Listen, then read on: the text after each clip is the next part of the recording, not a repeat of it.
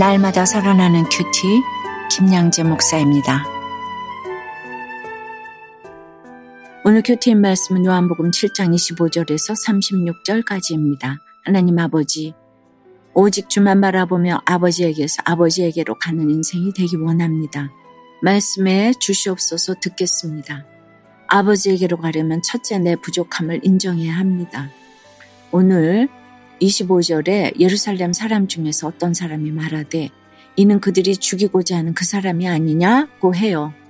어제 우리는 예수님께 누가 당신을 죽이려 하나이까 했는데 오늘 이 예루살렘 사람은 유대의 지도자들이 예수님을 죽이려 한다는 것을 이미 알고 있네요. 그런데 그가 지금 어떤 태도를 취하고 있죠? 예수님이 드러나게 말씀을 전하는 것을 보면서도 유대 지도자들이 지켜만 보고 있으니 당신들은 이 사람을 참으로 그리스도인 줄 알았는가? 왜 안 잡아가고 지켜만 보고 있는가 하고 불만을 제기합니다. 그러면서 27절에 우리는 이 사람이 어디서 왔는지 아노라. 그리스도께서 오실 때에는 어디서 오시는지 아는 자가 없으리라고 하는데 이게 무슨 말이죠? 당시 유대인들은 그리스도의 출현과 관련해서 두 가지 견해를 가지고 있었지요. 첫째는 베들레헴에서 나신다는 것입니다. 또 다른 하나는 그리스도가 호련히 구름을 타고 출현하실 것으로 믿었어요. 오늘 이 예루살렘 사람은 아마도 두 번째 입장이었던 것 같아요. 그러니 딴에는 자신있게 이 사람이 갈릴리 나사렛 출신이라는 것을 내가 확실히 아는데 그러므로 이 사람은 그리스도가 아니다 하는 것이죠. 예수님이 나사렛 목수의 아들이라는 것은 알아도 베들레헴에서 태어난 사실을 모르니 이런 소리를 하는 것이지요. 하나는 알아도 둘은 모릅니다. 예수님이 영생에 대해 말씀을 전하시는데 알아듣지 못해서 예수님을 죽이려는 사람이 있고 외모로 학벌로 옳고 그름을 따지는 사람이 있고 나는 다 한다 하며 잘난 척하는 사람이 있습니다. 같은 자리에서 설교를 들어도 그 반응들이 참으로 가지가지죠. 저도 늘 말씀이 들리지 않는 사람들 때문에 안타깝습니다. 물이 포도주로 변했다 하면 아, 하나님이 그렇게 하셨구나 하고 인정하면 되는데 세상 이치로는 그게 이해가 되지 않으니 어떻게 물이 포도주가 되냐 하고 의심합니다. 그 근거가 어디 있어 하고 이 책 뒤지고 저 책을 뒤집니다. 그래서 이렇게 열심인 사람들이 믿기가 참 힘든 것 같아요. 허구한 날 세상 이치와 자기 확신으로 말씀을 분석하려 하니 믿음이 잘할 리가 없지요. 믿음이 거기서 딱 멈춥니다. 그러니 믿음의 반대는 자기 열심이 맞습니다.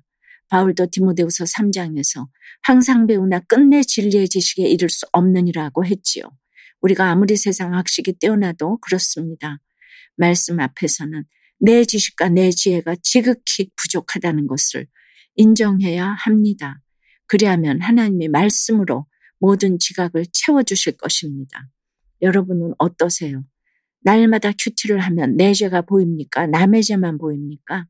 나는 확실히 안다면서 교만을 부리다가 망신을 당한 적은 없습니까?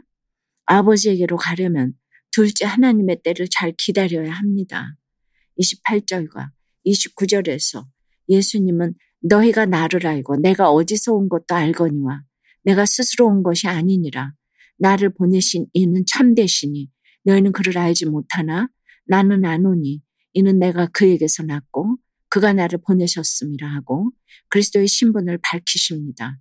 그러자 30절에 그들이 예수를 잡고자 하나 손을 대는 자가 없으니 이는 그의 때가 아직 이르지 아니하였음이로라고 해요. 모든 일에는 하나님의 때가 있습니다. 아직 하나님의 때가 아니니 하나님이 손을 대지 못하게 하신 것이죠. 31절에 무리 중에 많은 사람이 예수를 믿고 말하되 그리스도께서 오실지라도 그 행하실 표적이 이 사람이 행한 것보다 더 많으랴 해요. 점점 예수님을 긍정적으로 평가하는 사람이 늘고 있다는 것이죠. 그런데 무리가 이렇게 수근거리는 소리가 왜 하필 바리새인들에게 들렸을까요?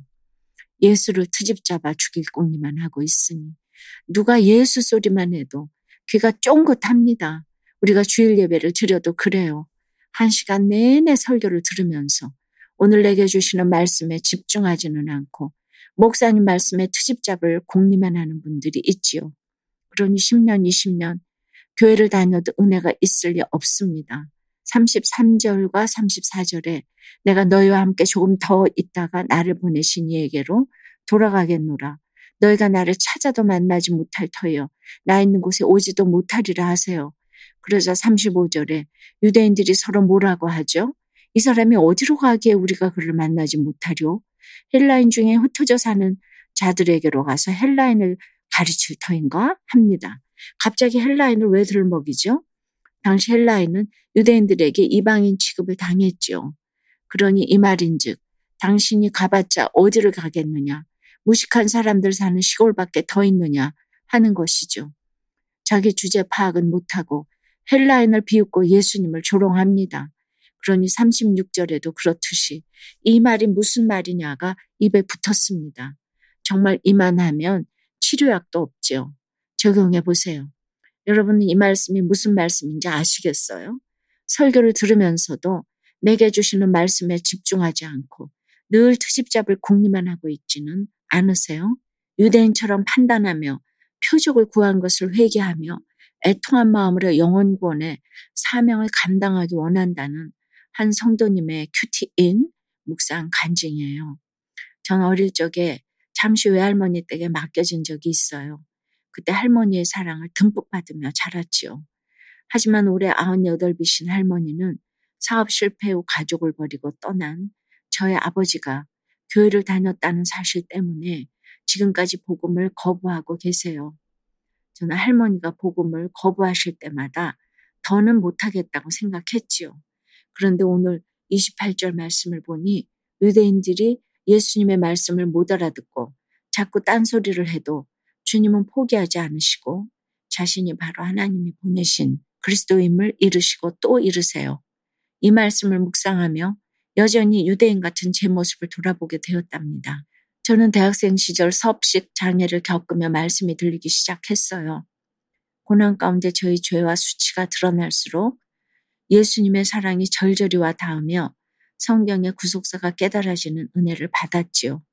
그러자 죽어도 못 고칠 것 같던 섭식장애도 말끔히 낫고 믿는 형제와 결혼하여 사랑스러운 두 자녀까지 얻는 복을 받았답니다. 그런데도 여전히 교회 속으로 모임에서 지체들의 이야기를 들으며 유대인처럼 판단하고 표정만 바랄 때가 있어요. 그보다 더한 죄인인 저도 예수 믿고 천국 소망을 갖게 되었는데 외할머니와 지체들을 위해 기도하며 인내로 기다리지 못하는 제 모습이 너무 부끄러워요. 앞으로는 한 영혼이라도 더 구원하고자 애통한 마음으로 외치신 예수님처럼 저도 영혼 구원의 사명을 감당하기를 기도해요.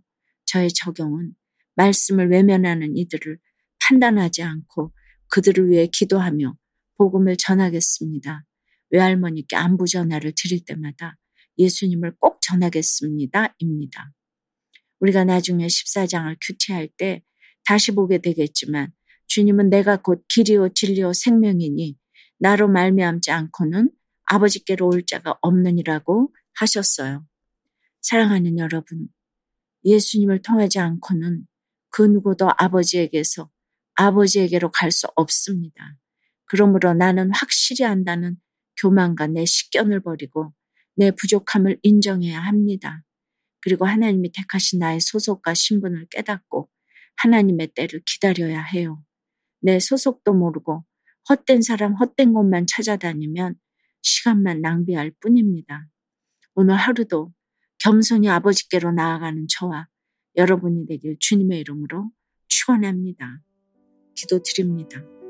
주님, 우리의 구원을 위해 이 땅에 오시고 또 우리 죄를 위하여 십자가에 못 박히신 희생을 생각하면 눈물이 납니다. 성령으로 다시 오셔서 이 땅에 계실 때 얼른 주님을 자꾸 만나야 하는데 이 사람이 어디로 가기에 우리가 그를 만나지 못하려 하며 차일피일 주님 만나기를 미루는 미련함을 불쌍히 여겨 주시옵소서. 아버지에게서 아버지에게로 가려면 나는 확실히 안다는 교만과 내 식견을 버리고 하나님이 택하신 나의 소속과 신분을 깨달으라고 하십니다. 하나님의 때를 잘 기다리라고 하십니다. 그때가 언제인지 우리는 알 수 없지만 그 구원의 때를 놓치지 않도록 붙잡아 주시옵소서. 우리가 다 하나님에게서 낳고 또 하나님이 우리를 이 땅에 구원의 통로로 보내셨는데 맡기신 영혼들을 잘 섬길 수 있도록 하나님의 자비하심이 그들의 마음에 들어갈 수 있도록 도와 주시옵소서. 참으로 온유함을 허락해 주시옵소서. 성령의 은혜로 영원구원의 사명을 잘 완수할 수 있도록 모든 여건을 허락해 주시옵소서. 주여 도와 주시옵소서. 예수 그리스도 이름으로 기도드리옵나이다. 아멘. 지금까지 우리들 교회 김양재 목사님이었습니다. 큐티에 도움받기 원하시는 분들은 큐티엠 홈페이지 qtm.or.kr 또는 유튜브에서 큐티엠을 검색하시면 도움받을 수 있습니다. 자세한 문의사항은 지역번호 031-705-5360번으로 문의하시기 바랍니다.